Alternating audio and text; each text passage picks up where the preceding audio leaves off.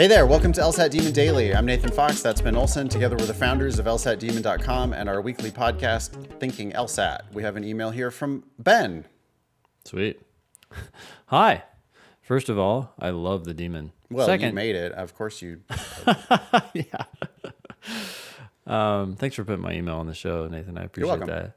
Second, I surf I suffer from ADHD and have been pre-approved for extra time on the official tests. Do you have any tips for a test taker with ADHD, specifically a processing disorder? Thanks, Ben. Um, boy, my first advice for anyone with ADHD or any sort of learning difference would be to get extra time, which you've gotten. so that's good. And then I would say practice with that extra time. You can set that in the demon, by the way, by going to the advanced settings page and telling it, hey, this is the accommodations I have. That adjusts all the formulas to now consider your to, to now calculate your timing and so forth based on your accommodated time. Um, but other than that, I think our advice still comes down to make sure you understand why the wrong answers are wrong and why the correct answers are correct. Do you have any specific advice for ADHD? Well, I have a book recommendation, which I got from you, Okay. and it is a book called ADHD 2.0. Yep. I read half of it last night. Wow. Okay. I, by the way, I got to give a shout out to uh, our listener and student Angie, who finally got me on board with Libby. I've had a I've had a Kindle, I've had a Paperwhite for a long time, and I know that it's awesome. But I also like the idea, I guess, of the hardcover books. It's just kind of nice to have a book and see the pictures and the feel of it and everything. Like I, I like books Sure. and I like libraries. I like the idea of the library. And I, I've been yelling for you know years about how awesome it is to have a library card. And no, I mean you can just you could go online and you can order any book you want, and they'll deliver it to the branch, your local library branch, and you go pick it up. Mm-hmm. And that's all true, and it's all awesome, and it's nowhere near as awesome as Libby. Libby So is Libby is um, fucking incredible. is that Kindle's library or something? No, it's well, it's not a Kindle. excuse me. I don't think it's a Kindle thing. Okay. It's Overdrive. I think it's connected to Overdrive. Have you heard of Overdrive? No. It's just this like system that libraries use so that hmm. people can check out digital content. Okay. And I have two library cards. I live on a county line. Mm-hmm. And so I have a library in one county and I have a library in another county. Okay. and I can look at each system and I can check out, you know, have books delivered to my local branches of libraries. yeah. But what Libby is, I couldn't fucking believe it, man. There's a book that I've been waiting to get in hardcover that I have not been able to get for like Yeah. a month. Mm-hmm. I finally got on board with the idea of, well, check out Libby. Okay. I get my phone, I go Yeah. to the App Store, I look up Libby, L I B B Y. Okay, I I'm doing it download it in 30 fucking seconds. Ben's going to do it right now as we speak. Yep. I download the Libby app in 30 seconds. Yeah. It searches and finds my library for me. I put in my library card number. You do have to have a library card, but I believe you can also apply for a library card, I believe, through the Libby app.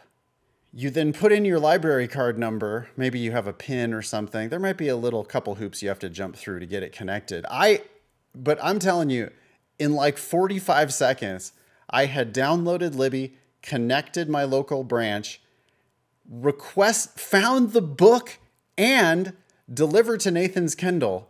it fucking delivered the book electronically to my Kindle.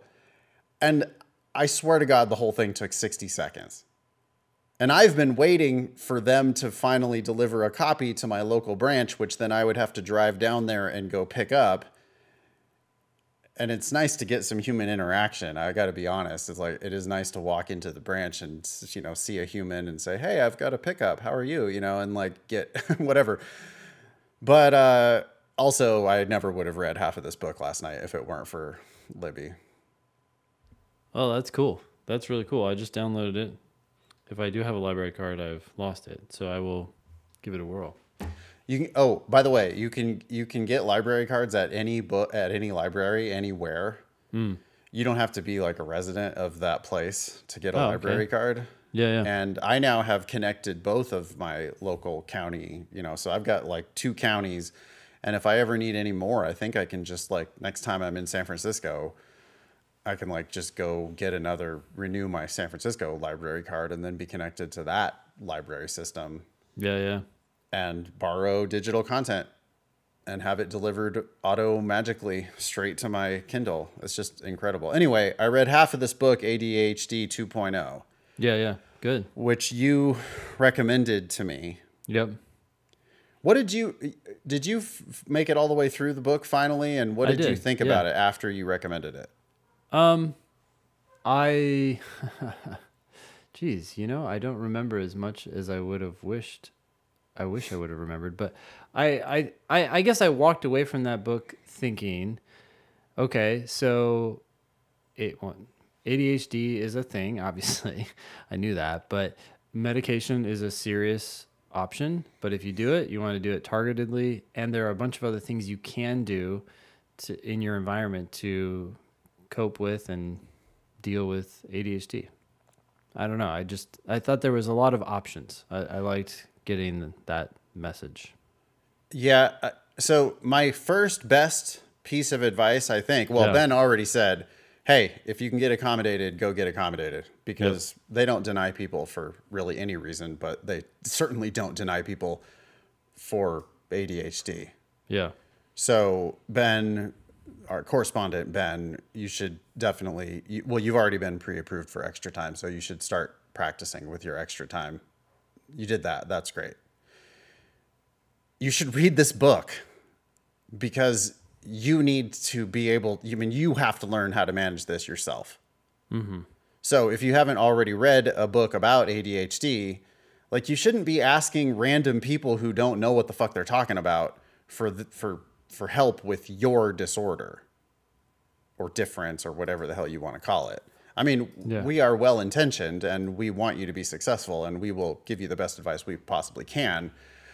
I am doing that by telling you read this book and figure out what things you need to do mm-hmm. because you know it's like I shouldn't be telling you the things that are in the book and maybe you have read the book in which case forgive me but if you haven't read the book it's your thing and you need to take control of it so you know tip for a test taker with ADHD read this book or whatever other books about mm-hmm. ADHD Yeah. and you know teach yourself to fish. There's one thing that the demon already does automatically that this book specifically recommends, which is to find your right difficult. Yeah.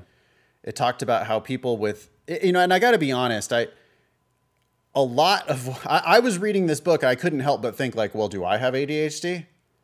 Because it seems to fit like the human condition. Yeah, is this the book that talked about Vast? I feel like this is I got It did? Yeah, familiar with Vast, which is So- I can't remember what that? that? stands for again. Me either. But, but it, it's basically uh, people who have Vast are people who don't have the the brain difference that causes ADHD, but they have symptoms like ADHD because of the environment that we all live in today with this bombardment of information, right? Social media, constant connection to the phones. If, if- people give into that, and so many of us do, um, we end up getting symptoms like ADHD. So these people think they have ADHD, but they actually don't have that brain, physical brain difference. So that what they have is vast, or at least that's what this book was saying. Got it. Yeah, I I mean like more than half of the symptoms, more than half of the descriptors in this book of like what it's like to have ADHD. I was like, "Yep, I got that. I got that. I got this other thing." Absolutely. But one of those things was if it's too easy, you're going to get bored, and if it's mm-hmm. too hard, you're going to just give up. Yep. And I guess that's worse in people who have ADHD, or at least according to my reading of this book. if that's true of you, correspondent to the show, Ben, then you need to make sure that you're at your right difficult. Mm-hmm. And the demon drilling does that automatically. So LSAT demon watches your progress. And when you hit drill, it's going to present you with challenges that it has determined based on your study history are appropriate for your level. And as Ben said, if you if you put extra time in your practice sections and practice tests in the demon, that's your personal settings in the demon. If you put extra time, then even when you're drilling, it's going to know that you're an accommodated student. And so it's going to monitor you and it's going to then, when you drill, it's going to give you challenges, keeping in mind all of your right and wrong answers in your study history and how long it took you to answer those questions. And it's going to try to present you with just right challenges, which what is that like around 80%? Like it's going to try Correct. to keep you mm-hmm. right around 75. Yep. 75%. So it's good. Mm-hmm. It wants you to miss one out of four questions. And so your job then is to be like, fuck you, LSAT demon. I'm not going to miss one out of four questions. I'm going to get them all. I'm going to get them all right. Yep. And then the idea there is that you're now at this like just right level of difficulty that hopefully will keep you engaged. Yeah. Um, the one other thing that I took away from the book, uh, and I again I've only read half of it. I'll uh, report back when I read the rest of this book. It's something that I've been wanting to know more about for a long time. yeah. It went on and on. I thought very powerfully about the healing power of connection. Ah, yes, I do remember that now. It Love talked about relationships. Yeah. Yeah, well, it it talked a lot about um, why people struggle with life, and I think it. I mean, it's in a book about ADHD, so it must be suggesting that problems in your childhood could have contributed to your ADHD. Well, it did specifically say, like, um, you might have genetic predisposition to ADHD, and then various things that happened to you in your childhood caused those genes to express themselves. It talked about epigenetics a lot and how we, you know, you might have these genes. For example, you could have gene, genetic predisposition to alcoholism, but it mm-hmm. never surfaces itself un, until you have these childhood experiences, and lots of them are related to a lack of connection. Hmm. And that can happen even in your adult life.